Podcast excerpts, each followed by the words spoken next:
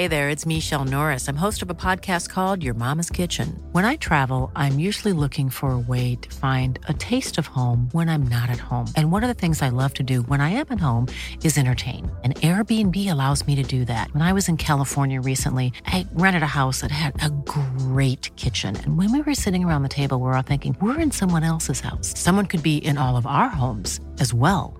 If you have a home, but you're not always at home, you have an Airbnb. Your home might be worth more than you think. Find out how much at airbnb.com slash host. Yeah, you're not trying to bring down the current system. You're just going around it and hopefully increasingly making it irrelevant.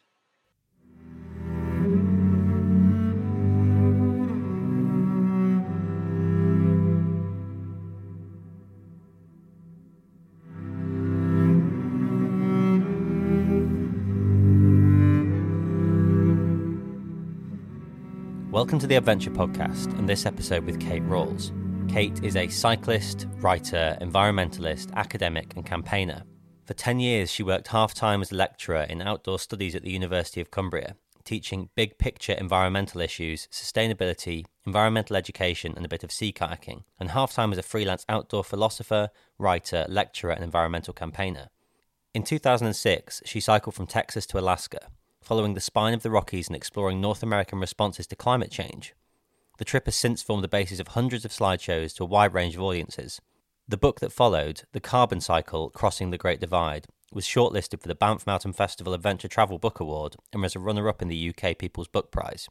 Kate is passionate about the need to find urgent, effective and suitably radical responses to our multiple environmental challenges, including giving our values and worldviews a thorough overhaul, and firmly believes our quality of life can go up rather than down in the process. She's excited about the potential of adventurous journeys as a communication medium and believes the adventure of sustainability is an adventure we're all on, one way or another. Before we begin, I'd like to mention that we're on Patreon. So if you're a regular listener to the podcast and would like to access extra content, including in-vision interviews and monthly sit-downs with me and a guest, then you can find us on Patreon at The Adventure Podcast. I'd also like to talk to you about Sidetrack magazine, our sister publication. Sidetracked is an incredible quarterly journal that celebrates authentic stories of adventure and exploration. You can find out more at sidetracked dot com. I'd also like to take a quick moment to push you in the direction of our charitable partner, the Martin Moran Foundation. They're a wonderful organisation working to get young people from disadvantaged backgrounds into the outdoors. You can find information about how you can support them on our Instagram bio at The Adventure Podcast. Finally, if you're enjoying the podcast, then please do subscribe on iTunes and leave us an honest review. They're a big help, and it really does help us bring the podcast to a wider audience. Okay, over to Kate Rawles.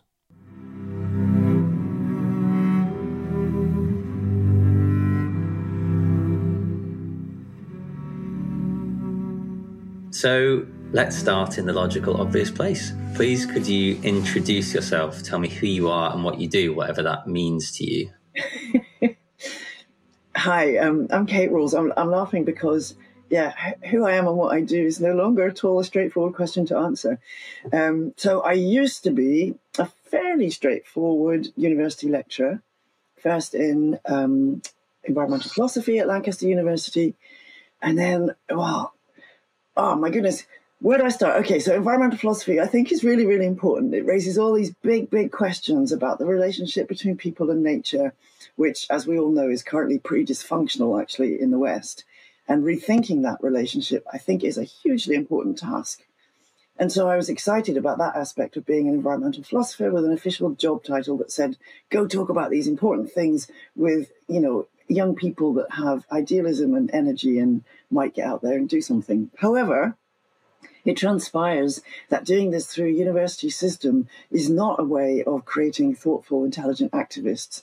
It's a way of having the life strained out of you and trying to have these conversations indoors um, with no nature present at all that you're trying to discuss. So the only other species would be our own gut flora and fauna. So to cut a long story short, eventually I decided, no, this just isn't this just isn't right. And I went sideways. I went freelance for a while, and then I went sideways into outdoor studies to try to figure out how to have these conversations outdoors so that the nature that we were trying to recast our relationship with would actually be present. So I taught in outdoor studies at the University of Cumbria half-time for ten years and developed my kind of other forms of environmental activism in the other half-time. But then I decided that, right, I need to get back on the road, do another big bike ride, which is another kind of aspect of what I love to do, but do that in a way that would help raise awareness and inspire action on, on some big environmental issues. And I quit to do a huge ride in South America, exploring why biodiversity loss is as important as climate change. And so now, to try to finish answering your very straightforward, apparently, question, um, yeah, I'm freelance. I consider myself to be a kind of environmentalist, writer, activist sort of person. So very hard to put a neat label on it. A very poor way of earning an income, uh, but much more aligned to my core values and passions and, and what I want to do. Brilliant. And where did that begin for you? What's the access point? Is it cycling? Is it environmentalism? Is it philosophy? Where does this begin? Yeah, it's a really good question. I mean, in a weird way, I think it began in a gap year job, which I had at a riding school. I was a passionate horsey kid, and I'd wanted nothing more than to work with horses for the rest of my life. And so I, I was at school at um, Aberdeen, and I was about to go to Aberdeen University. And in the gap, I worked at a riding school, and I commuted there by bike. And gradually over the years, I sort of realized, well, actually, you know, a bike is a kind of a magician.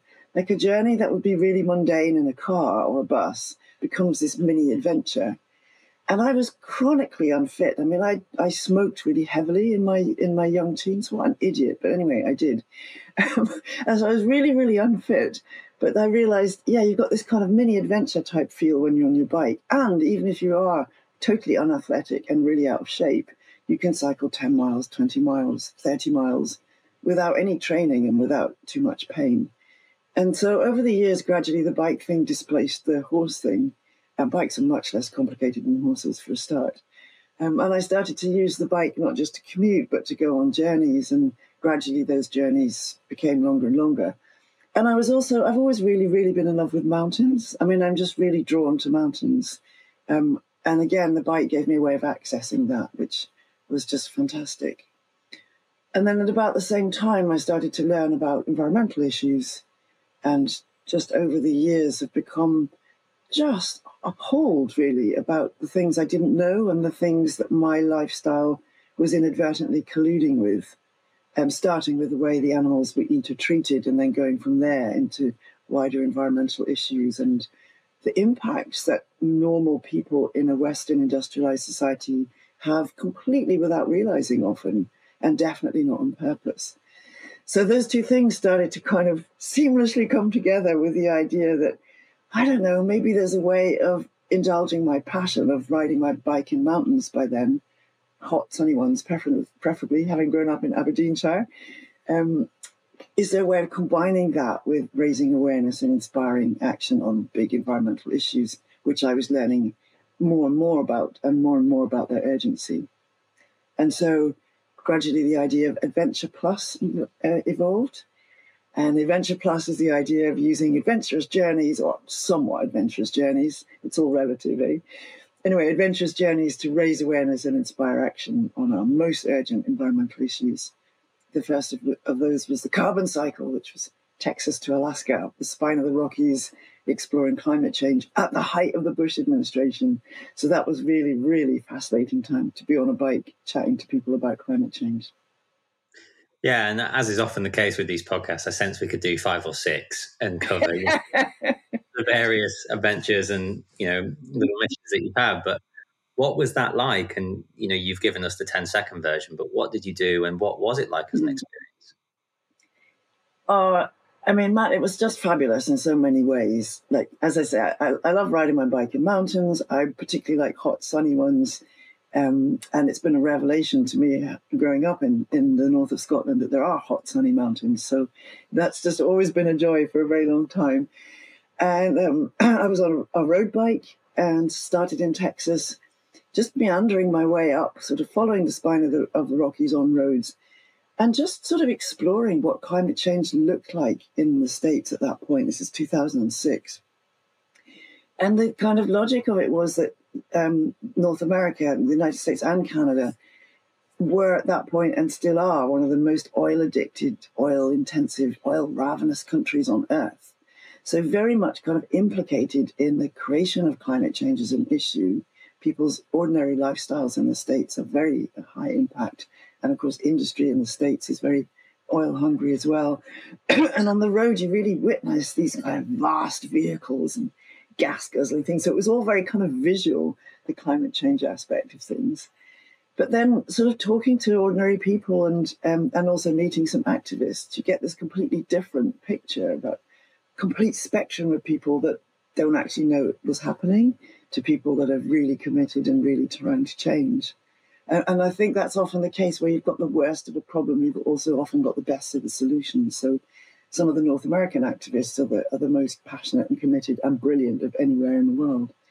So it was a fabulous mixture of incredibly diverse landscapes, sort of starting very deserty and ending up with glaciers running down to the ocean via Rocky Mountains. Um, some fascinating wildlife encounters. It was the first time I'd ever camped in, a, in habitats that had creatures that might eat you. And that really changes your understanding of your relationship with nature. Not in an altogether bad way, interestingly. Like, it's quite humbling and quite positive, I think, to be put in your ecological place sometimes. I mean, I didn't get eaten by a bear, but um, it was an interesting question to have in mind. Um, yeah, so this fabulous diversity of landscapes and animals and, and, and activists, as well as just the basic joy of being on the road. That was three months, that trip. And life becomes very, very simple, as you know. You just eat, sleep, ride your bike, eat, sleep, ride your bike. I mean, it's... It's great. You have everything you need with you, and and there you are. And you're very open to the world is one of the things I love most about cycle touring. People associate with you differently. They interact with you differently when you rock up on a loaded touring bike. And perhaps especially alone, and perhaps especially as a woman on your own, I've always found it brings out the absolute best in people when you turn up on this massive loaded bicycle and they're like, what the heck are you doing? And can't you afford a car? And then the next question is always, you know, would you like to come home and have some food? And how are you? And do you need anything? Yeah, so I, so I, so I loved it in so many ways. Um, and then I came back, turned the whole thing into a slideshow. And the idea was to use the adventure story as a hook and then talk about climate change to a different set of audiences who might not rock up to a straight climate change talk.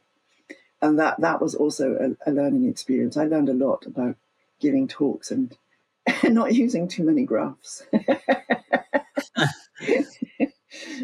that, yeah, because that's something I definitely wanted to touch on today. And, you know, let's just go there sooner rather than later is it's that I love the, you know, almost the phrasing as well as the concept of Adventure Plus is actually probably the best way I've ever phrased it, you know, adventure with purpose or because I think increasingly I, we, the royal we struggle to justify particularly overseas journeys in any way, shape or form, whether they are a journey of self, um, which often adventures are, or whether there is an intention to bring something back um, yes. for a small group of people, a large group of people, humanity.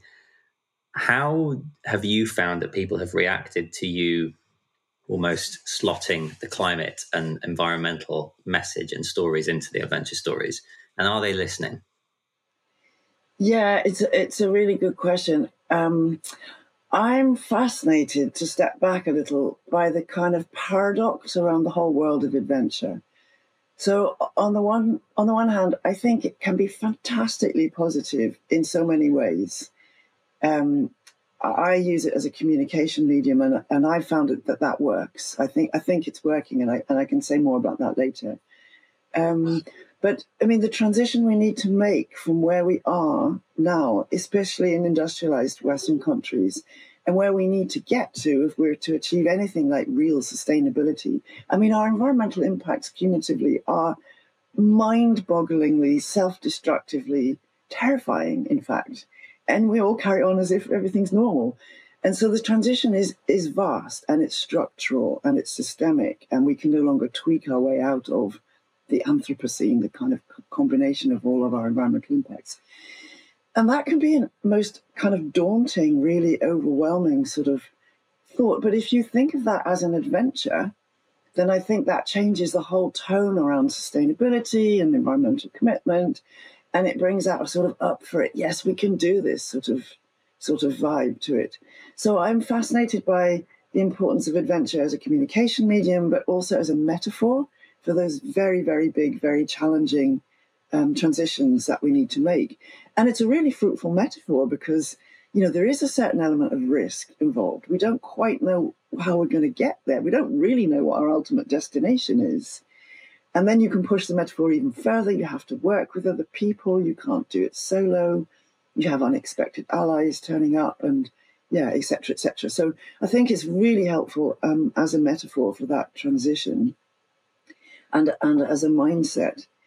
But on the other hand, as well as these positives, you have adventure as this extraordinarily problematic kind of set of entitlements and assumptions that we are allowed to go out there, entitled to go out there and conquer the world with a high environmental footprint. And all of that is legitimized because of the, the value of the adventure that, that we're going on.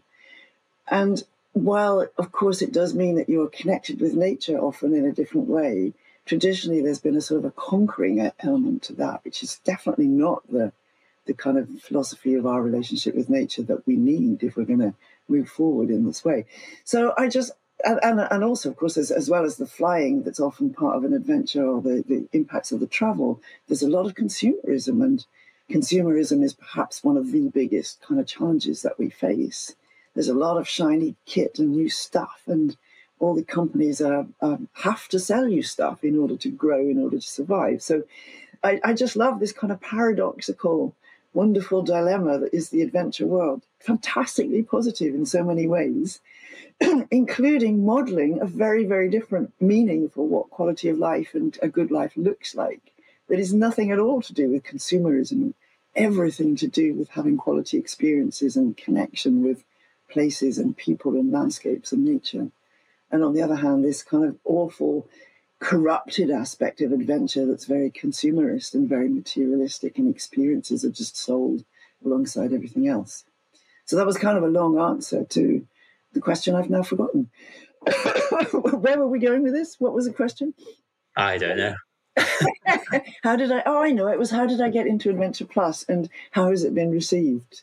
I think that was where we started. Yeah, I mean, it doesn't matter where we started. I'm really interested in what comes next. But um, no, I think this is almost more than ever before in this podcast. I've got this real feeling of like sensei and students, because what you're speaking about and what you have, you know, I mean, your doctor, Kate Rawles, and what you have here is, you know, an armchair um, philosopher sat opposite you who's fascinated by these concepts and and ideas, and I spend a lot of my time thinking about this stuff, and you probably have much better answers than me, because you know that the way you phrased it, that paradox of adventure, I mean, that's something we all deal with, yeah, all of the time. I've just come back from Iceland on a three-week trip. It was mind-blowing, genuinely life-changing, which is a real cliche. It was, and in ways that I won't bore you with, but I flew there and I flew back, and so did six other people.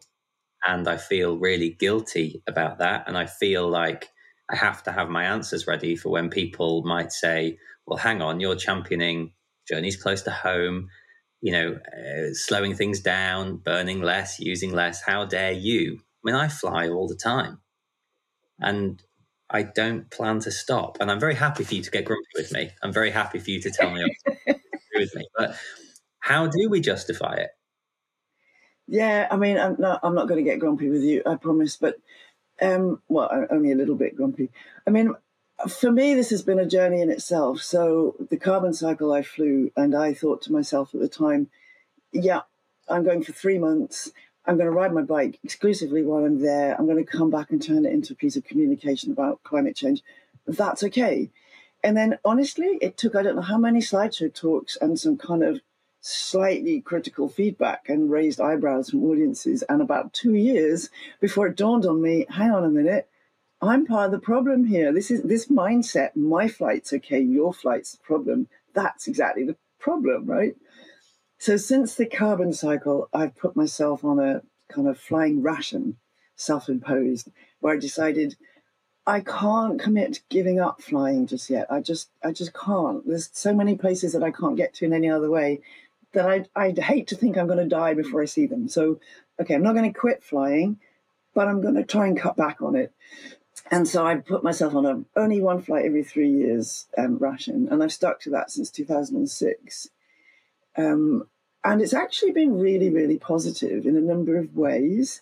Number one, when you're talking about it, I think the idea of putting yourself on a ration makes more sense to many people than banning themselves from flying, because I think most of us aren't quite there yet.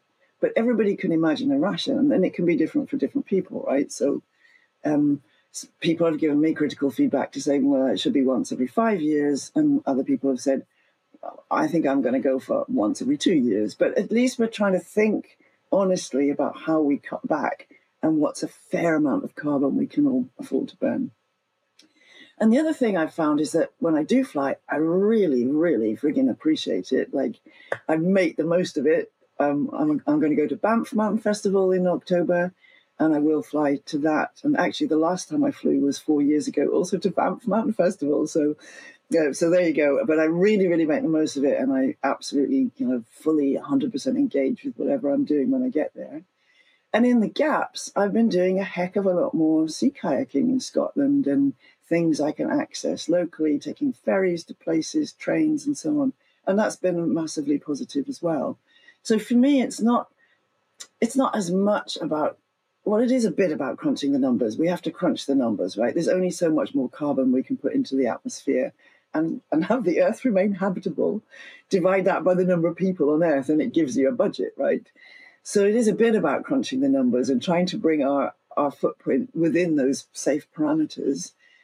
But even more than that, for me, I think it's about opening up this conversation and all of us having the strength to look honestly at our own lifestyles and the society that we're part of and try to think about the structural changes that need to happen so that we can all live more lightly on the Earth and have that easier than living heavily on the Earth. So it's the conversation that, that is really important, I think, the honest, brave conversation. And again, that takes us back to adventure because, my goodness, we need to have that, that conversation in that world. And so, yeah, I think there are flights which, of course, can be justified in terms of world-changing experiences, but let's put those in, into a wider context and think about our lives in general and how we can slim down the negative impacts and increase the positive ones, which is the other side, isn't it? There's going to be yeah. so many positive influences from your Icelandic experience. Were you skiing, incidentally? Yeah, ski touring, so pulling and travelling across Vatnajökull, um, which is the largest glacier, uh, sorry, ice cap in Western Europe. Ah. But yeah, and it was there was a real purpose to that. It wasn't environmental, but there was a, you know, I'm a, this is such a cliche and try, you know, I'm a, I'm a storyteller, I'm a filmmaker, I'm a photographer, I do podcast, you know, and I... very happy to admit or put myself out there and say I self-indulgently justify my travels because of the impact that the stories have on other people. And that's so easy for me because I very, very rarely fly for my own, I can't say for my own fun because I love what I do, but for personal travel. I mean, somebody said to me on a podcast recently, what's your favorite adventure you've ever done for yourself? And I was like, well, I don't, I don't really understand the question. And it's because I've spent fifteen years traveling under the banner of film and photography, uh, apart from in the U K, where I go on little missions all the time, sea kayaking around Suffolk or traveling up to Scotland and playing around on Skye.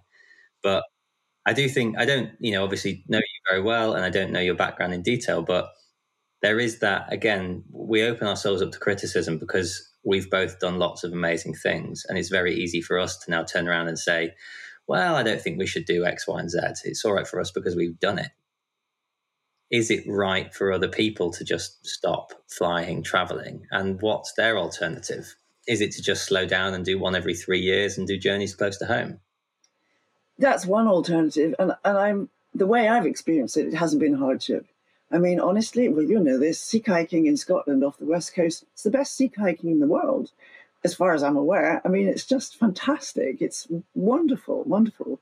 So I'm very, very happy to do lots more of that. Um, and I live in Cumbria, so I've got, you know, the Lake District Hills just on my doorstep.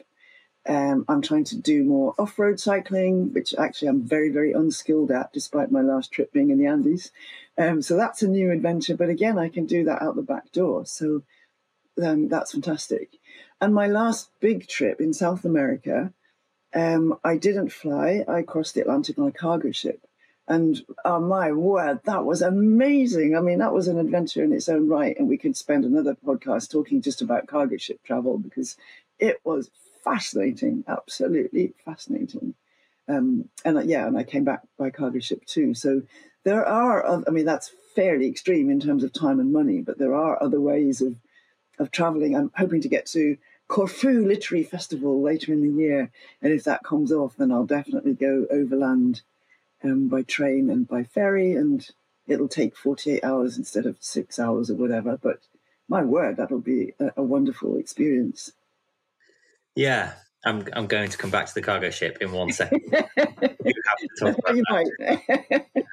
I think, I mean, Sophie Roberts, you know, the author, and I mean, she's just an amazing person, journalist. She was saying it's oh, the, about... lost, the Lost Pianos. Yeah. Yeah. I um, interviewed her at Kendall Mountain Festival a couple of years ago. She's incredible. What a writer. Yeah, and what a thinker and brain. I, I, you know, we're friends, and I'm very proud to call her a friend now, but I'm very intimidated by her brain. Um, in, a, in a very fun, lovely way. I think it's like going, it's like going to the gym, um, hanging out with Sophie. That's a great analogy. Yeah. Um, but she was saying it's all about slowing down and, and travel with purpose. Well, she didn't phrase it like this, but this is what I took from it. Travel with purpose, and that purpose doesn't have to be for anyone else. It can be purpose for you. You know, it's there's. I'm not saying I don't want to kind of poo-poo going to Marbella and sitting on the sun lounge for six days. Some people need to do that. Life is hectic and hard, and that's what our society and culture does. But actually, you know, saving up the holiday from work, taking the three weeks, going somewhere, slowing things down, engaging with the culture and the landscape will do so much more for somebody than sitting on the sun lounger for six days. Um, And I guess, I don't know your, what your views on this are, but it's how do we get our society and culture to a point where that's normalised um, and where overland travel and getting there is as exciting as being there? Mm. And there's a lot of things that have to change around people for that to happen. I mean, I think I think our, our work-life balance, and it's such a cliche, isn't it? But I think for many people, the work-life balance is seriously askew. And we have an odd kind of ethics in relation to what we expect from people and what we expect life to be. And if you're, you know, if you're working really, really hard in an indoor, stressful environment, um, and you only have two or three weeks holiday a year, then yeah, of course you're going to want to go somewhere, and you just want to go there, and you're just going to want to stop, aren't you? Although, in my experience, um, just stopping is not that easy, is it? If you're if you're up against the wire, and then. Okay, now I'm on holiday, now I have to lie on this beach and keep really still. Yeah, it doesn't quite work, does it? So for all sorts of reasons, I think slowing things down and um, making it possible for people to have more time and to and to need to earn less money. And yeah, it's all to do with values, isn't it, in the end? And why are we why are we spending our lives working our butts off in order to earn money to buy stuff we don't need? And obviously not everybody's in that position. Many people are earning money in order to pay bills that they have to pay, but beyond that, there's a whole sort of culture of consumerism and crazy expectations about what a good life looks like that fuel the environmental catastrophe as well as our own stress. Yeah, but I mean, I'm happy for you to, you know, I really am open to you sort of criticising me here and saying, no, you've got it wrong, and et cetera, et cetera. But I've really, I've done some soul searching over the past few years because I do want to make loads of money, and I've been trying to work out where, well, I, it didn't take very long, but I've been trying to work out where that comes from. Now, partly I want to do good things with it. And by good things, I mean to help others, help the planet, et cetera. But it's also because I can't buy the house that I want to live in. And by that, I don't mean seven bedrooms. I mean enough land to grow enough food to eat. I'm an avid gardener, and to not be able to hear road noise. Yeah. And to do that, I need seven hundred grand. Like that, you know, that's the thing is it's like, we don't want, we want more time off. We don't want to earn much money, but realistically, even for those of us that aren't chasing the Porsches and the Rolexes, life isn't that simple, is it? No, no, of course it isn't. Of course it isn't. And Yeah, I mean, I'm now feeling extremely uncomfortable because I'm in the very, very fortunate position of being about to embark on exactly what you've just described is what you most want to do, but without having to spend seven hundred thousand pounds, because actually I don't I don't have that kind of money. But um, I'm part of a small group of people that were lucky enough to be able to buy some land jointly that had outline planning permission for five eco-houses. So, um, yeah, that that's all sort of happening in a place where you can't hear road noise on the edge of the River Sprint just outside Kendal. So now you're going to hate me forever. But yeah, that is the dream come true. And, and, it, and it wasn't anywhere approaching seven hundred thousand pounds. But for most people, that is that is way beyond reach. I, I totally agree. But, um, but the, part of the reason for that is the way we value land culturally and kind of private ownership and, you know, all of that stuff that we could so totally get into. Um, for me, so many things come back to the point that a lot's put on us as individuals. Like as individuals, we're supposed to reduce our carbon footprint. We're supposed to reduce our wider ecological footprint. We're supposed to, you know, earn enough money to do what we want to do, but without causing too much impact, et cetera, et cetera. It's not just about individuals, is it? It's also about the society that we're embedded in. And there are many, many aspects of that society that are just dysfunctional and unhelpful in terms of people and planet. So I think the big challenge is, is well, one of the big challenges is shifting the narrative away from individual responsibility for environmental disaster to the kinds of structural changes that we need to make so that people's lives are more positive and the planet can continue to flourish. I mean, let's let's face it, we kind of need the planet. It's not like environmental agenda is some kind of luxury that we can kind of tack on after we've paid the bills. Like, if the planet becomes uninhabitable, then we're all in deep trouble, right? But I even find, you know, I I, I used to get really grumpy about this stuff, and I used to really judge people. And I, again, I, I was wrong. You know, I used to think, why don't you care? Why aren't you listening? Mm-hmm. I mean, I didn't grow up in that world of, you know, recycling and, you know, wearing hemp trousers. That wasn't how I grew up. It was just advent- stereotype now. Come on. It was adventure and nature and travel, overseas travel. Mm. My eyes to this way of living, and then the impact and the issues. And I, I recognize that I've had a very privileged kind of entry into that world. But that's not, not everyone can have that.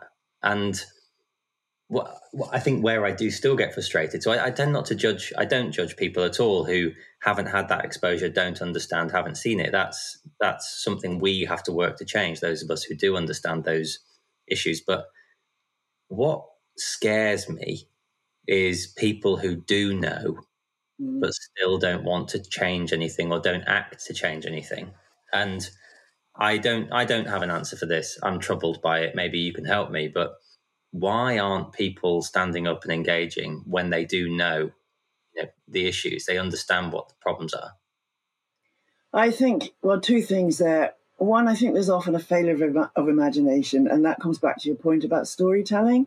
Like, we urgently need different stories, don't we, about what it means to lead a really good life, about what our relationship with nature is. I mean, gosh, the story that modern Western industrialized societies tells us about nature is, well, there's a number of them, but none of them are great, right? One is that this is kind of a, like a massive Walmart supermarket full of stuff that we can go out and get. We can extract resources endlessly from nature, and it's limitless and it'll never run out, but it's basically there for us. Whether we're talking actual commodities or ecosystem services, it's all about us. And another is that it's this kind of luxury, kind of frivolous, nice to have, but not necessary place that you can go and hike in or have picnics in. And there are very few stories embedded in, in Western cultures about how vital nature is on so many levels, sort of psychologically and emotionally, as well as literally. Like, it is our life support system. How long do we think we'd survive without pollinators? You know, it's a few years at best. Um, so so we need new stories about our relationship with nature. We need to see ourselves as part of ecological communities as well as human social ones, and utterly dependent on those ecological communities in a way that's that's celebratory. It isn't a, a burden to be part of an ecosystem, right? It's a joy. Um, so we need we need very different stories about nature, its vitalness to us, and our relationship um, in a positive way to it. And we need different stories about what the good life looks like, which are, I think, have to be less consumption-oriented, even if a certain amount of money is, okay, I admit, a good thing, a necessary thing. And then there's another set of questions and issues around vested interests and power, isn't there? Like, yes, some of the people that know most about the about the challenge of climate and ecological emergencies also have the most to gain from the status quo and from the status quo continuing. So if you look at the misinformation that's come out from the oil industry, for example, who've known for longer than any of us what's going on in terms of climate change, and very, very deliberately tried to disrupt that message and send out false information. I mean, it's appalling, but it's just just reality, isn't it? That people with a lot of vested interests are going to fight to retain the status quo. So some of this stuff is is kind of nice, fluffy, let's change the narrative, let's tell different stories. Some of it is a fight. It's a battle. It's a power struggle. And there's no getting out of that, I think. Yeah, and I'm I'm doing a terrible job today of not talking much, um, given the speech I gave you at the start. But I'm please talk more. No, I I this I feel really passionately about this stuff, and I don't get to talk about it in this way too often. But I think a lot of it comes down to purpose. I think, you know, again, brief brief anecdote. I, I was a very purposeless person. The adventure was an access point for me to find a little bit of purpose and to be a brave white man, which is what I definitely wanted to be when I was in my early twenties. Um, and readdressing all of that in my late twenties and early thirties, actually the thing that has given me most purpose outside of being a father, which is a whole different story, is helping to change the future, for want of a better phrase. I mean, you know, I'm surrounded by books called The Good Ancestor and How to Change the Future. And I have found so much power in those books. And, you know, there's this amazing book called Tribe by Sebastian Junger. And he talks about how people in, uh, he interviewed about ten years ago, people who were survivors of the Blitz. And they say they miss it because they miss running out of their houses to go and help whoever's been hit or hurt. And it's an awful thing to have to think about and talk about. But I would argue we're kind of a purposeless society. We have nothing to fight for, nothing to stand for, and nothing to strive for. And actually, this fight, for want of a better phrase, is the ultimate purpose and passion. And it gets me out of bed every morning and it sends me to bed too late at night because I'm always thinking, oh, who else can we interview? What else can we talk about? What films can we fund ourselves to try and raise awareness? Do our bit. And, you know, I'm one little tiny cog in this massive, you know, ten mile wide machine. Um, that's where I find my purpose. And I just, my question is, I guess, and I am genuinely hoping you have a better answer to this than me. How do we help people realize, perhaps a little bit self-indulgently, that this fight and the purpose that you get by joining it is, you know, it can be a a life's calling in a sense? Yeah, I mean, I don't think there's one answer to that, is there? Um, and I, I struggle with that all the time as well. Like, I think when I wrote The Carbon Cycle, it was partly motivated by this desire to rush around screaming with a placard, like, wake up, wake up. Can't you see how urgent and important this really is? And I guess over the years, I've realized that that doesn't quite work. And, um, And that you have to find lots of different entry points for different people, and that all all you can do is is is do your best, motivated by what you're passionate about. To, you asked earlier about what, how the Adventure Plus stuff has landed, and one of the bits of feedback I always get is that people like the fact that I'm passionate. And I have this thing about how we have to tackle sustainability in a way that makes us feel most alive. And that's one of the reasons that I left the university system in the end, because I just couldn't cope with the admin and the bureaucracy and the spreadsheets, and it was sucking the life out of me, and I wasn't doing a good job as a result. So finding a way that lights you up will then help connect with other people, I think. That's part of it. and then finding a way in to where people are. I mean, that's such an obvious thing to say, isn't it? But different people care about different things. Most people are motivated by the future of their kids if they have them.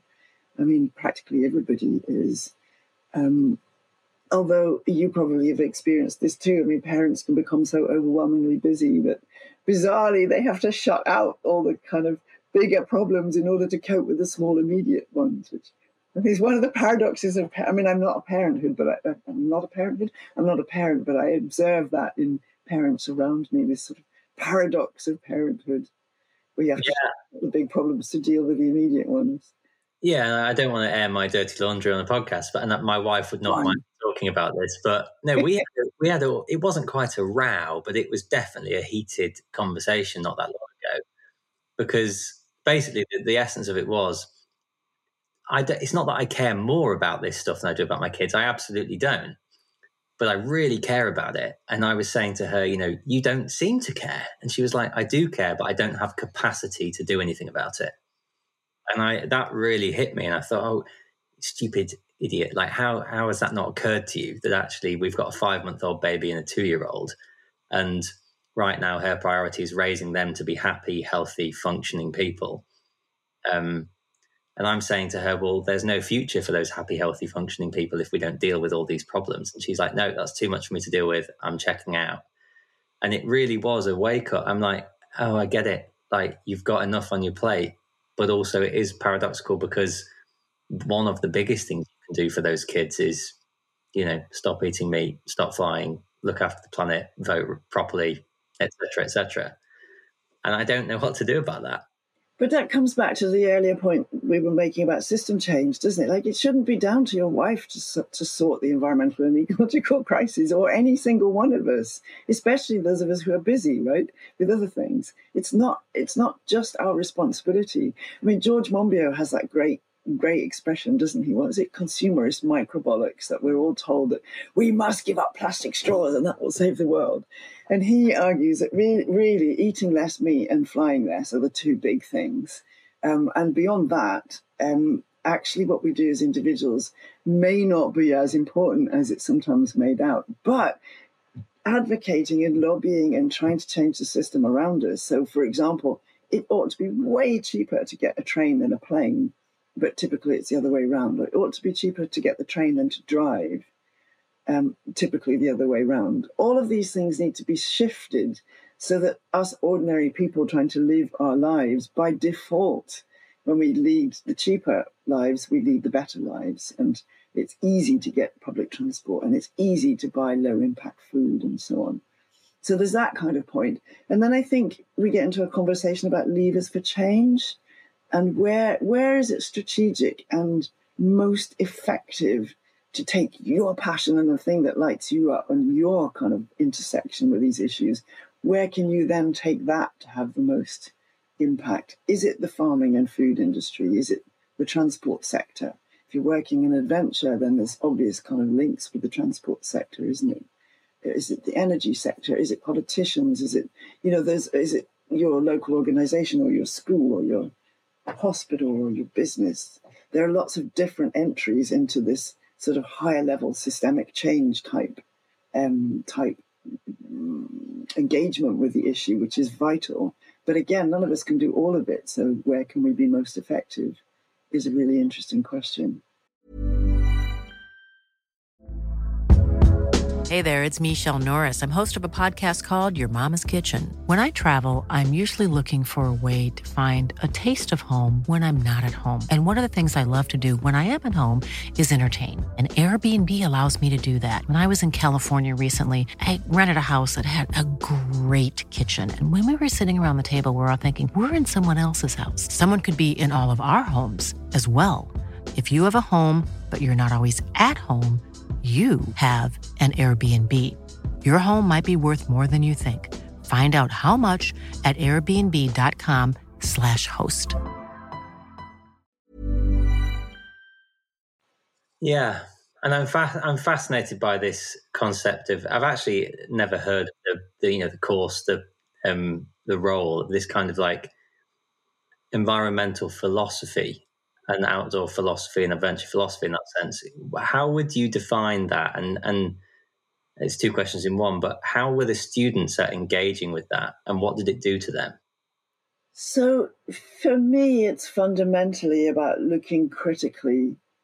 Um, well, philosophy in general is fundamentally about looking critically at the assumptions that our, our culture makes about all sorts of things. Environmental philosophy looks critically at the assumptions we make about the relationship between humans and their environments, people and nature, however you want to phrase it. And even talking about human and nature is to make certain assumptions, isn't it? Like that they're separate things, as humans over here and as nature over there. And that arguably is one of the problems, right? Actually, we are in nature. We're part of nature. It's not out there to be discovered. It's what we're immersed in all the time. Um, but anyway, so it's about looking critically at, at, at these assumptions and about the kinds of relationships we have and how we think about nature and how that then influences our actions.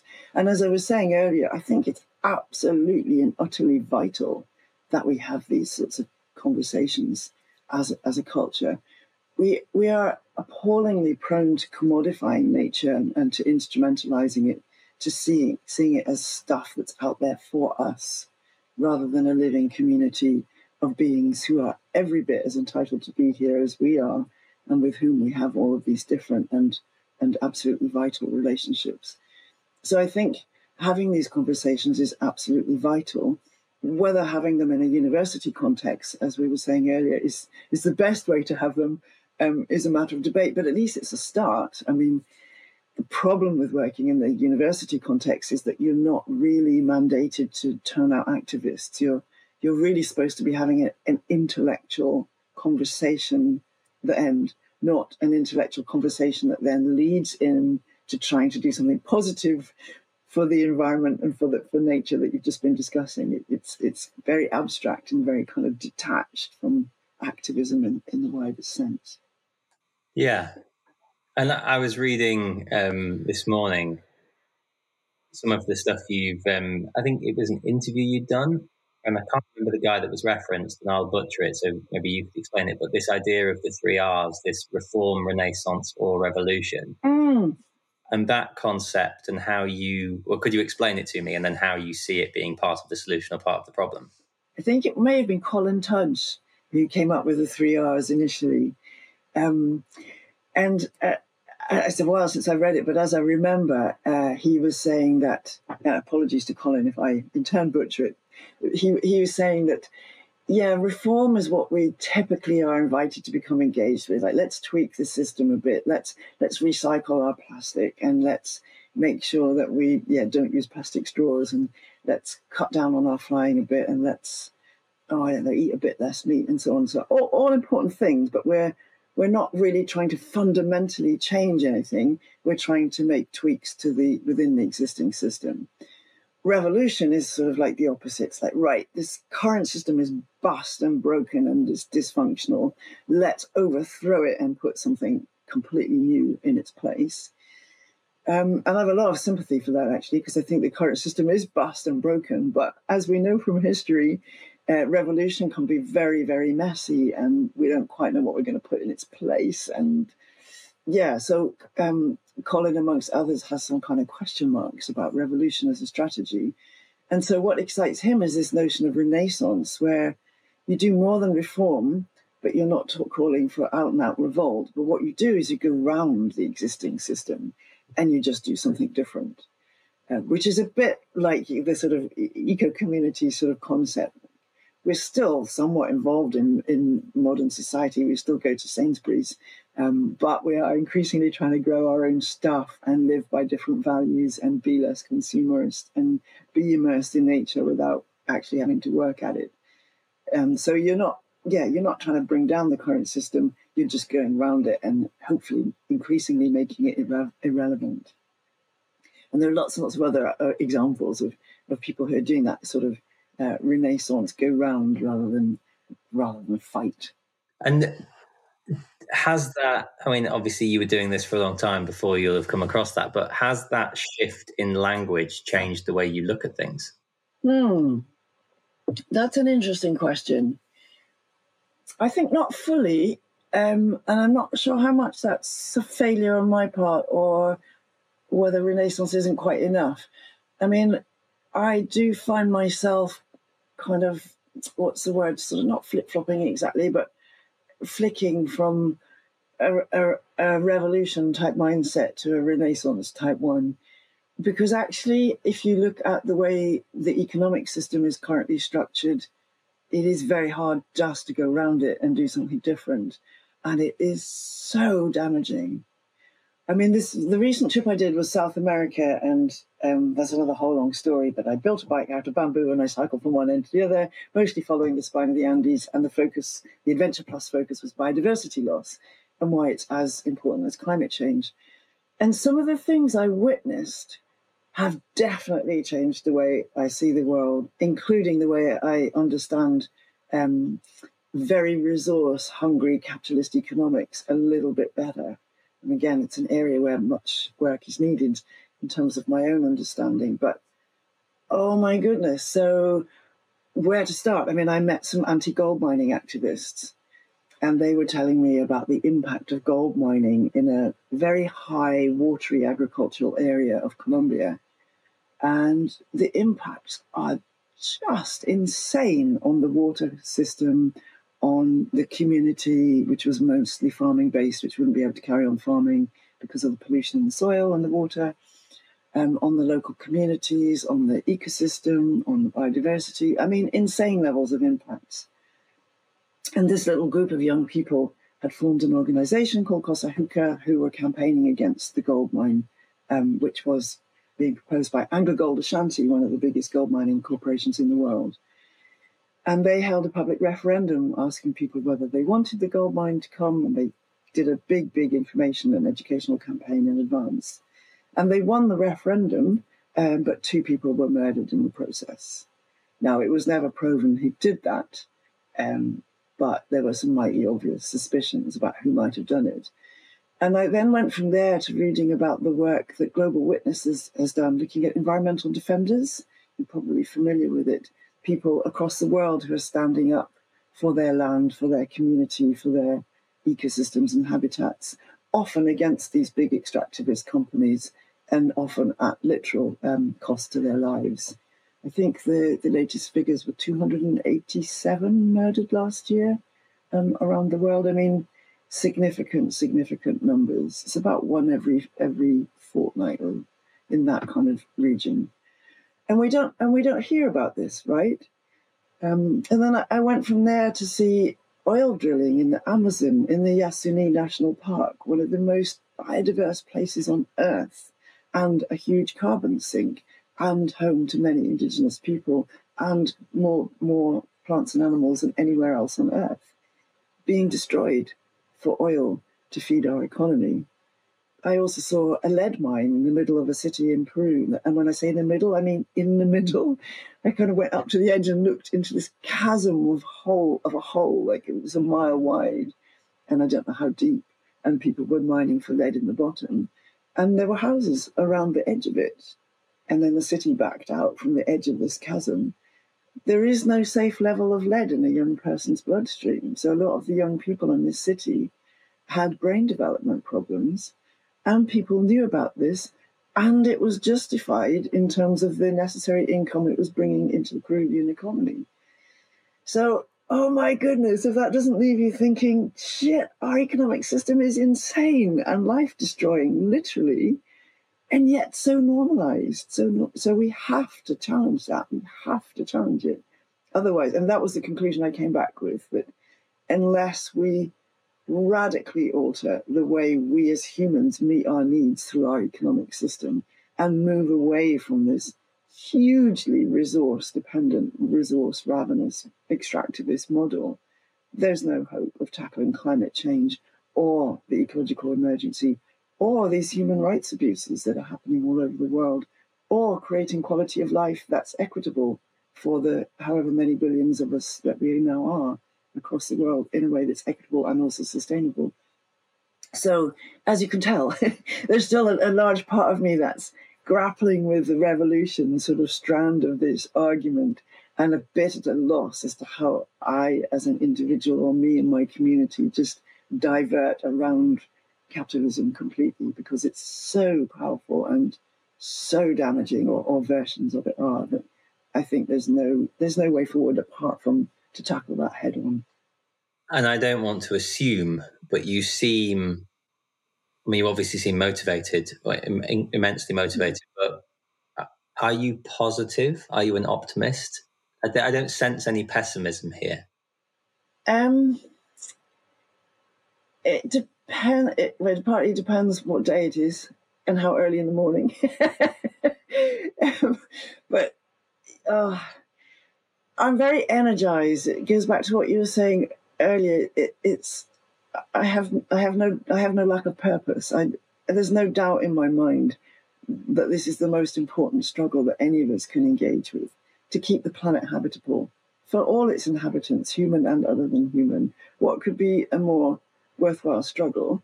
If you, if you think about that rationally, if you think about what we're up against rationally and intellectually, it's definitely possible to become extremely pessimistic. And many people are now talking about yeah, deep, deep adaptation and, and the idea that the only thing we can be really thinking about sensibly now is, is how to adapt and how to cope with the catastrophes that are coming. Um, I I can't function in that space. I need to still feel that it's it's got to be worth trying, right? You can always make things less bad. Um, and so I'm still very energized by this struggle and by trying to figure out what it is that I can do and what it is that other people can do and what it is that needs to be done and how, and how to do it.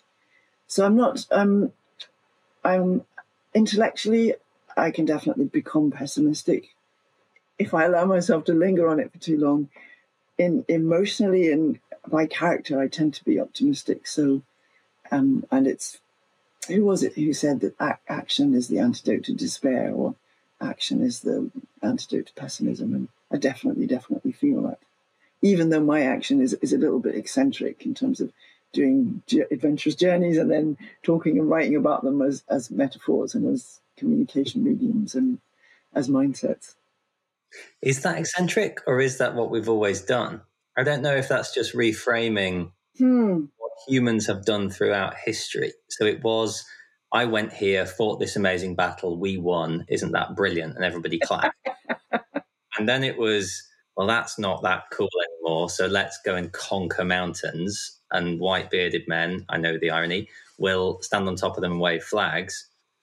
And now it's that kind of sense of stewardship, guardianship, you know, almost being a sentinel. Um, that's the new version of that. I don't think that's eccentric. Great. I've never quite thought about it in that way. That's that's really fascinating. And I'm thinking, um, as you said that, and there's also some pitfalls, isn't there? Like sing, single white male or female saves the world is is a is a narrative that, that has its has its problematic dimensions. That's for that's for sure. Um, I remember once reading a critique of, of Western filmmaking on the, on this issue, and how how we're prone to single white male or female saving the world in our film narratives, and how very few films there are about working together as part of a group. And, And obviously none of us can save the world single-handedly, can we? But there aren't that many movies that depict a community coming together and growing its own food and um, engaging in transition away from fossil fuels, et cetera, et cetera. There should be more, there should be more of those. Yeah, I can't, I, I, this is a really shitty thing to say, but I can't say what it is. But um, somebody I've worked with recently, he was, I was director on a project for Nat Geo, and he was the series director, sort of a fair bit older than me, much more experienced. And he's now working on a sensational project with this. Um, she she's a tribal chieftain, mm. and she is, you know, combating government, um, you know, uh, not quite with with rifles in her hands, but she's not far off, and she's doing an amazing job. The story is about her. Yes, it's a white, wealthy man from Austria telling the story, but only behind the camera. You know, it's her story. And I think that's progressive and that's right. But I also, I'm opening myself up to flack via email here, which I'm subjected to. Oh, not flack. I'm, I'm very used to that these days. But um, I think it's also just about truth. Like, we yeah. do live in the world where the white saviour narrative still very much exists. And I don't know if you've seen Virunga, but no that film is spectacular, and you know it tells the stories of story of Virunga National Park and the deep, dark, um, you know, huge um, corporations trying to get in and drill for oil, despite it being illegal. Mm. And you know, spoiler alert, but I mean, you know, it's documentaries. It's not. It's not fiction. Um, the, there's a Belgian prince who is responsible in one sense for guardianship, looking after Virunga, and there's a hit on him. He gets shot seven, eight times, however many, survives, but he is the savior of that story in one sense. And I think that's unpalatable for lots of people. But the reality is, he sacrificed his Belgian princehood, and he could live this very luxurious, brilliant life, to go and live in Virunga National Park, build an amazing ranger team, and try and protect it, fight for it, literally. Um, rangers are dying all the time. He was shot. That's just the truth, is the reality. And I'd like to live in a world, you know, we probably won't see it in my lifetime, where that guy is not from Belgium and he's from the Congo instead.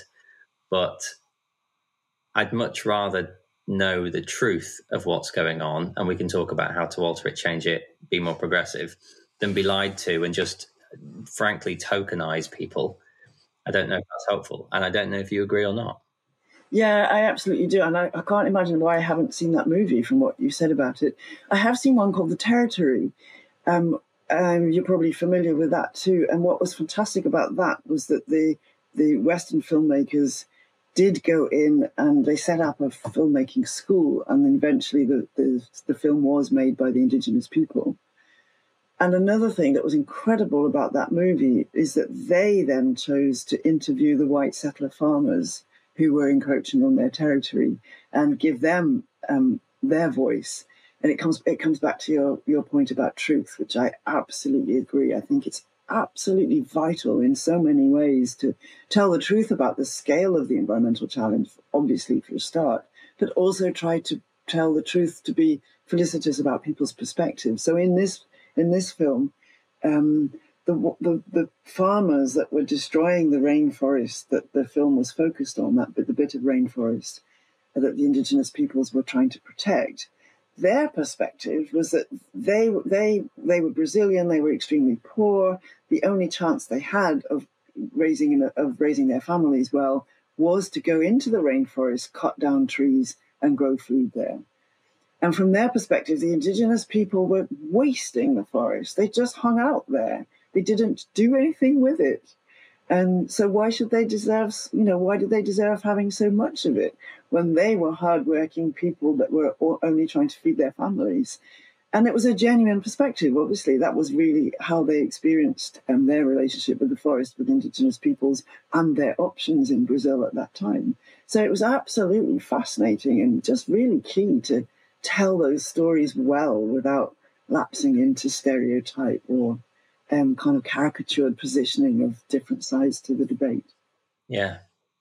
Yeah, I know. There's so much I could talk to you about. I've just looked down and noticed that we've been talking for an hour. And oh, like, I thought we were twenty minutes in. But um, and maybe we'll come back to some of it, but I would really like for you to tell me about the bamboo bike and why you did it, um, where you went, what you did. Obviously, you've hinted at some of it, but what's the point? Why do it? So the point was an Adventure Plus journey. Um, there were there were two kind of main motivation, motivica, motivations. That's a good word. Motivations. Um, one was the Plotkin thing. If you can find a way of doing something that you're passionate about and where that intersects with something the world actually needs, then that's where you're happiest and you're most effective. And I found that so powerful. It helped me get out of the university system and helped me sort of decide to commit to this Adventure Plus idea. So that was one of them. And as we've already discussed, I love riding my bike, by, bike in mountains. And I'm also passionate about trying to tackle environmental challenges in some small way that I can do. Um, so that was one thing. How could I ride my bike in big mountains again, get out of the get out of my work situation and get back on the road, but do so in a way that would give something back? And the other was a diagram. And it was a, a diagram that uh, Johan Rockström and his team at the Stockholm Resilience Centre published in two thousand nine in Nature magazine. And it was trying to look at all the different environmental issues that we face and to figure out which ones were most out in the red in relation to their impacts on human beings. And the one that was most in the red, more even than climate change, was biodiversity loss. And I was like, really? I know how dangerous climate change is. How can biodiversity loss be even more important? Can it be? And so the Life Cycle biodiversity bike ride was, in a, in a sense, an attempt to answer that question while having a fabulous adventure, while pursuing the Adventure Plus kind of concept. So I was going to do it by bike. I didn't really have a decent off-road bike at the time. Thought it would be really cool to make my own bike, because then I'll really know how to look after it on the road.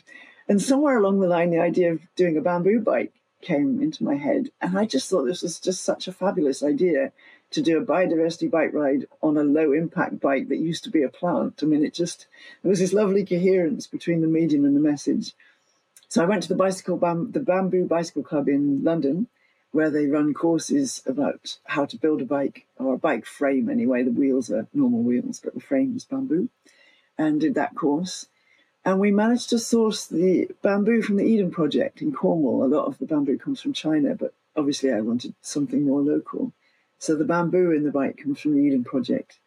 And the bike's called Woody, even though bamboo's a grass. But leaving that botanical detail aside, the bike's called Woody, and we think he's the U K's first homegrown bicycle. Um, and everybody loves Woody. I mean, he's slightly eccentric looking, and yeah, just it, it just is a real character. So then Woody and I hopped on the cargo ship, uh, nipped across the Atlantic uh, to Cartagena, Colombia, and then we cycled from Colombia to Cape Horn, or anyway, Ushuaia, which is right down at the bottom, the town they call the end of the earth, more or less tracking the Andes, mostly on road, but with some off-road sections, and, and exploring biodiversity, what it is and what's happening to it and why it matters and why it's absolutely vital um, for all life on Earth that, that biodiversity flourishes.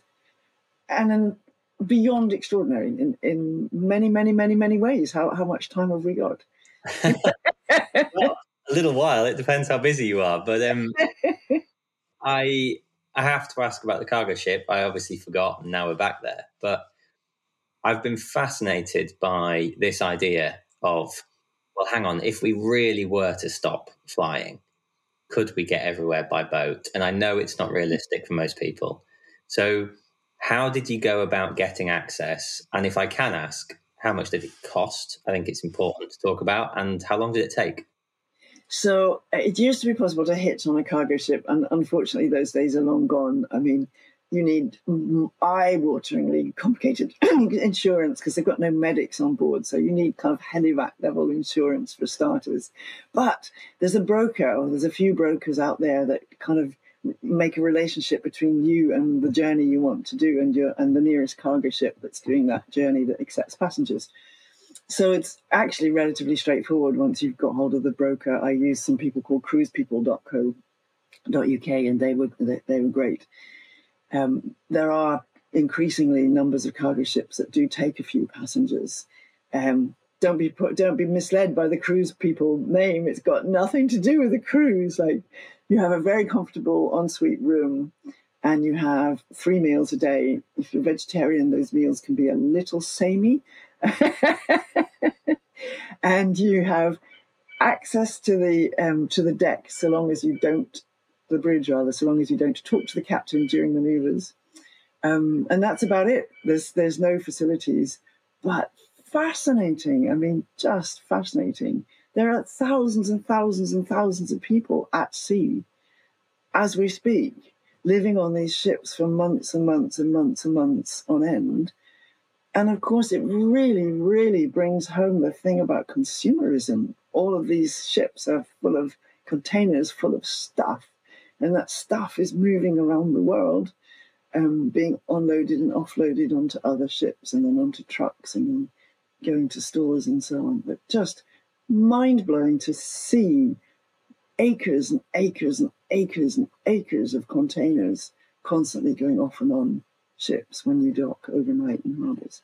So just really, really interesting in so many ways. And and also interesting in the way it, it reminds you how big the ocean is.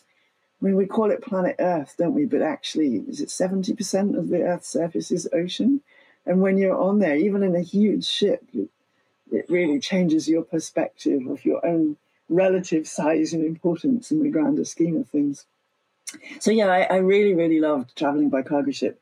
And there's no Wi-Fi, so it's the first time in my life I ever caught up with my emails, because I did them all and no more came in. So that was that was a, a magical thing in its own right. Um, it took me eleven days, I think, to get from. I caught it in France on the way out and uh, got to Colombia. It was at that point one hundred ten euros a day, so it's not cheap, but it's like it's comparable to an average hotel bill, I guess. And you get your three meals a day in your comfortable ensuite cabin, and you're allowed to roam around. So that that was brilliant. On the way back, I caught it from Santiago in Chile, came all the way up the Pacific coast, then through the Panama Canal, which was mind-blowingly interesting. I did some reading about the Panama Canal, Canal and how it changed the geopolitics of the of the, of the world at that point. Just astonishing kind of engineering and political stories behind that canal. Anyway, we came through that and then crossed the Atlantic. And that journey took thirty days. So, and most of my life savings. But I really, really wanted to do the trip without flying. And Mike Berners-Lee, the carbon footprinting guru and author of How Bad Is a Banana, amongst others, um, he figured out for me that if I'd flown transatlantic return, it would have been about two tons of carbon dioxide and equivalent emissions. Traveling by um, cargo ship reduced it to about fifty kilograms. So it was a big saving on my own um, personal carbon footprint, which yeah, which was which was an added bonus, obviously. And an amazing adventure that we exactly yeah. There's no way I'd have asked what your flight was like. Well, exactly, exactly. And, and if you had, it would have been a fairly boring answer, right? But the cargo ship, fascinating on so many levels, just this existence of this whole world. Somebody once figured out that about ninety percent of everything any one of us owns has at some point been on a cargo ship. So just huge in terms of in terms of capitalism, if you like, in, in terms of the movement of stuff and things around the world. Immense. I actually, I recorded a podcast just before I went away to Iceland with a guy who specialises in freight, cargo freight um, ships, and how that industry works, and mixing that with his own adventures. So it'll be an interesting one to listen to. Yeah, um, I shall look forward to that. Yeah, it's it just makes so much sense. I know it's not realistic, and that I have this habit of being overly romantic about the future of travel and my own adventures, but I recognise that I'm in a privileged position. But it just sounds amazing. The idea of, you know, removing the flying guilt, meeting all those people on that ship, living that life, looking out of the window, standing on the deck, standing on the bridge, like, that's amazing. And it costs very, very, it's comparable to the cost of the flight, is it not? I think comparable to, yeah, for sure. On the way out, definitely. On the way back, it, and it stacked up. It was about three grand in the end. Okay. Um, but because I was there for a month, so, um, but but.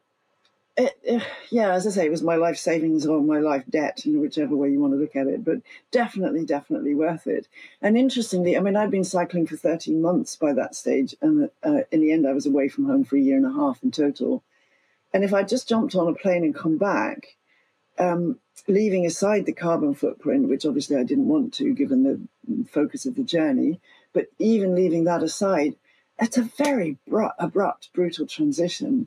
Whereas And when I'd been, I'd been on the road, as I say, for thirteen months pedaling, mostly living in my tent towards the end of the journey, especially outside all day, in my tent at night, in, in, in motion, constantly, constantly in motion.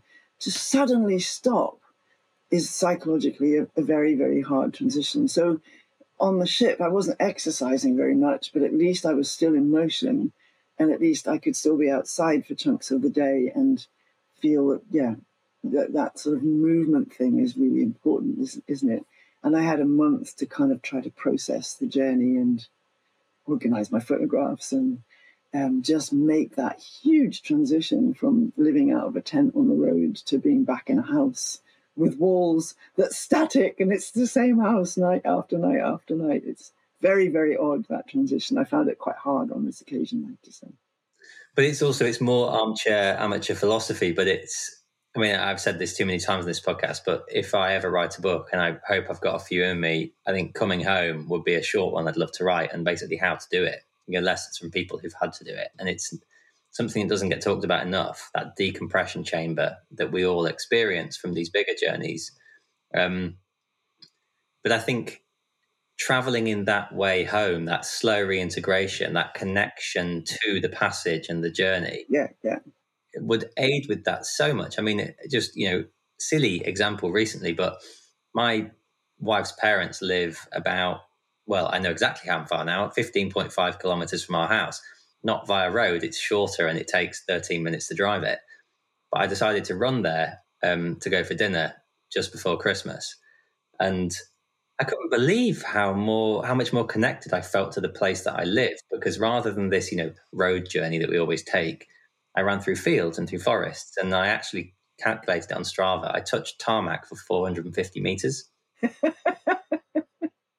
And it totally changed my perception of the place. Yeah. That I, yeah. Yeah. Yeah. Fascinating. Yeah. And, and you were in motion in a different way from being in a car. You experience it more. Is visceral the right word anyway? But you experience it, don't you, much more when you're running or cycling. Um, or even walking than, than being trapped inside that, that little metal box.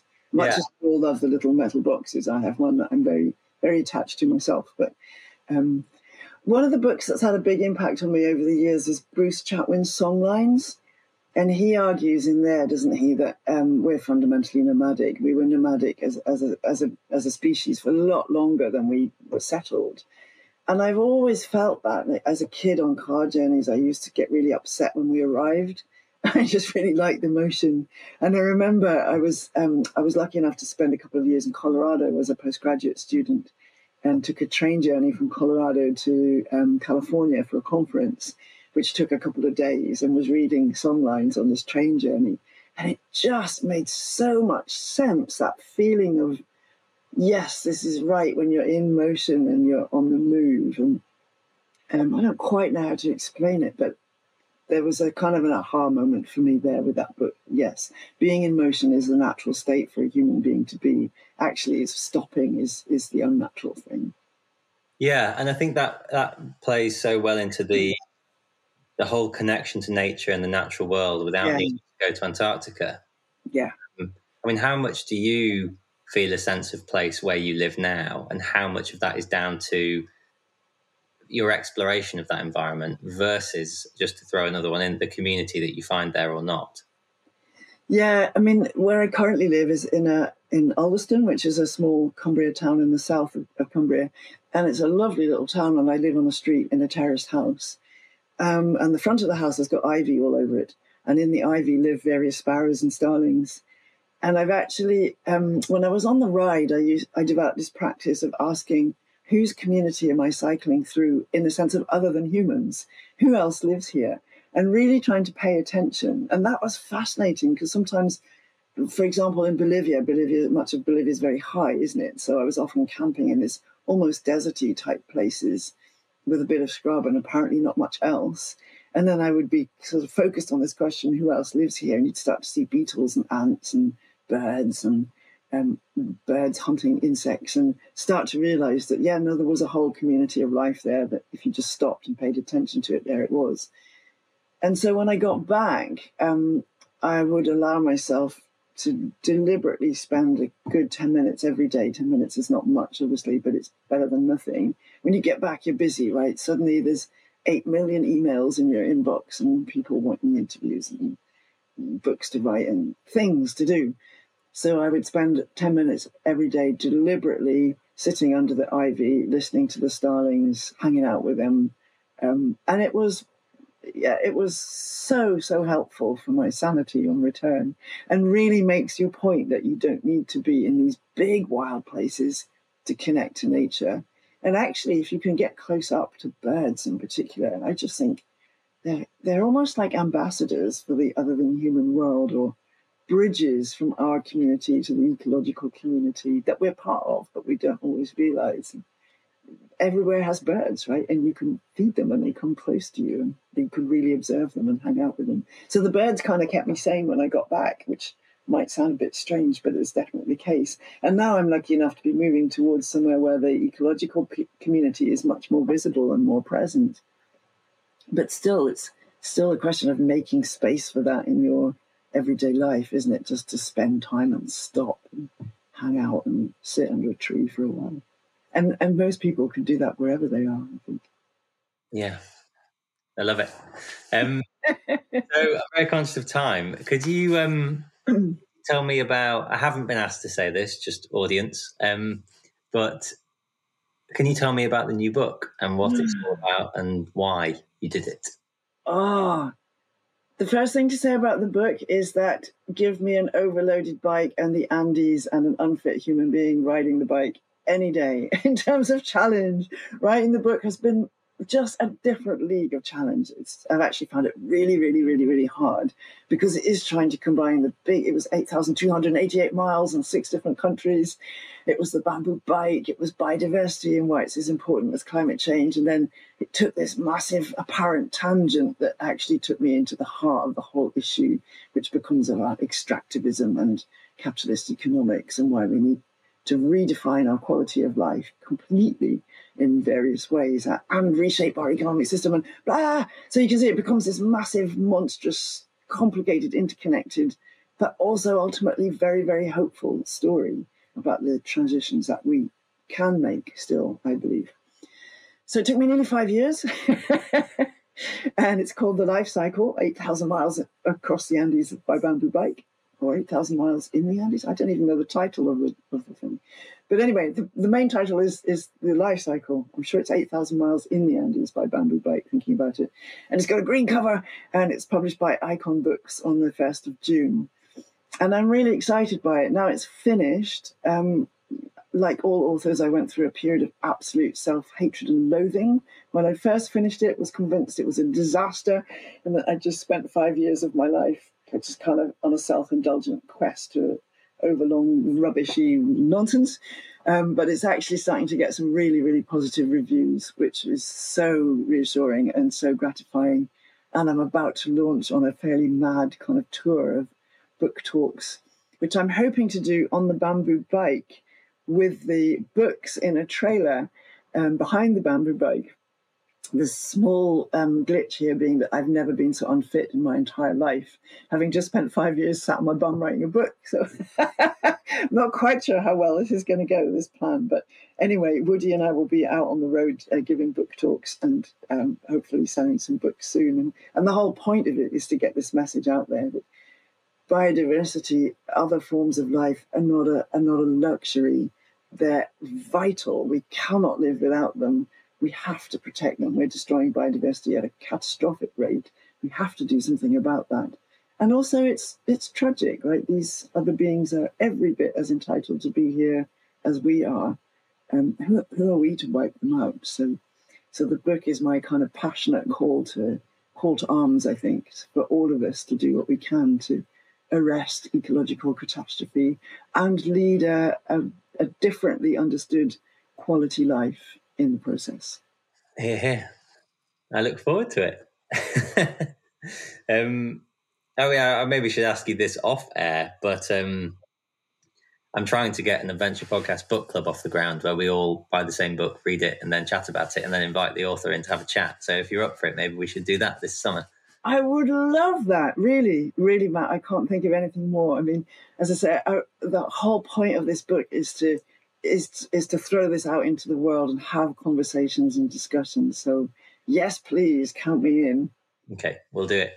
Cool. I'll, I'll even send you a book. How about that? Oh, I was very glad. I have a shelf, actually, of um, it's written by people I know or I've spoken to, which is, it, it gives me quite a lot of pride, actually. It's strange. Um It doesn't sound egotistical. It's more difficult. No, it sounds lovely actually, because when you look at the book, it must help you recall the conversation and and yeah, yeah remember the insights that you got from that person or, or, or not, as the case may be. Yeah, and it's always fascinating because I rarely read a book before I do an interview, and I know that's counterintuitive. Most people just say, "What? You don't read it before you interview them?" But I think, well, then I know everything. There's nothing, you know. I didn't know you'd been on the cargo ship, and I like that I didn't. Um, Anyway, that's a whole different philosophical angle. Um, Cool. Well, because of time, I'm going to call it a day. I um, always ask people the same two questions at the end of every podcast. Um, the first is, what scares you? Dentists. Seriously, I think it's chapter ten. You'll see.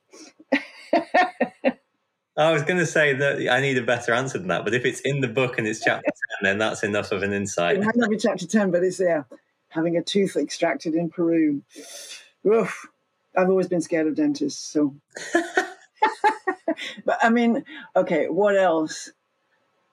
What really scares me is is suddenly waking up, discovering I'm ninety-seven and thinking, oh my God, what did I do with my life? And why didn't I go up more mountains? And why didn't I work harder just to try to change things?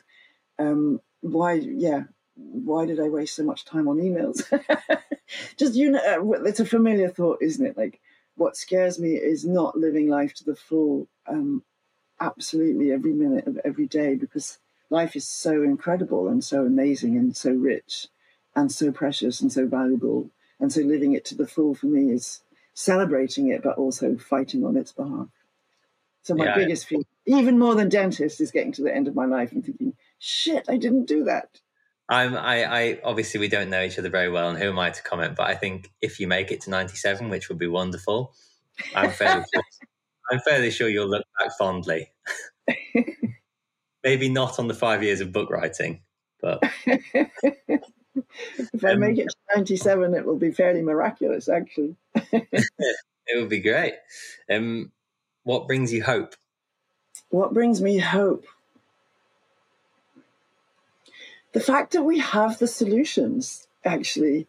And again, I mean, traveling in South America is fantastic for that, because the indigenous communities, and again, this sounds like a cliche, but there are so many cultures who know how to coexist with nature and how to celebrate that, and have been doing it sustainably for thousands of years, right?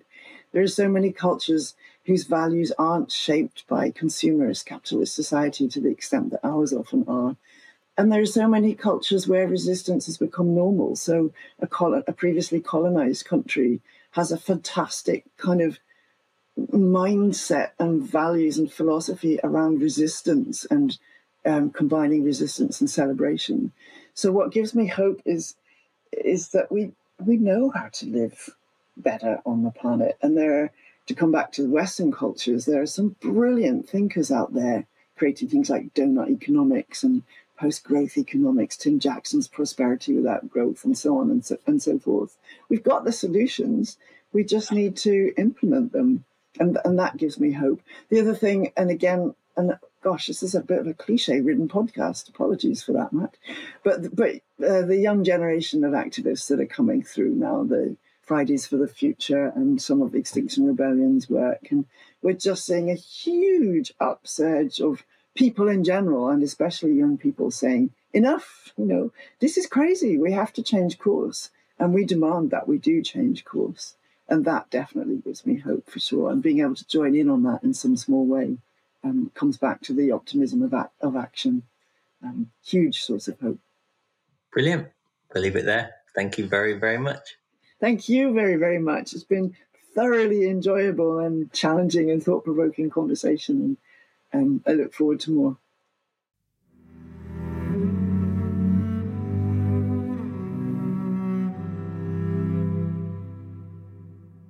Thanks for listening. For more information, head to the adventure podcast dot co dot uk. If you want to get in touch, then you can email me at matt at terra incognita dot studio. And finally, as always, please do leave us an honest review on iTunes.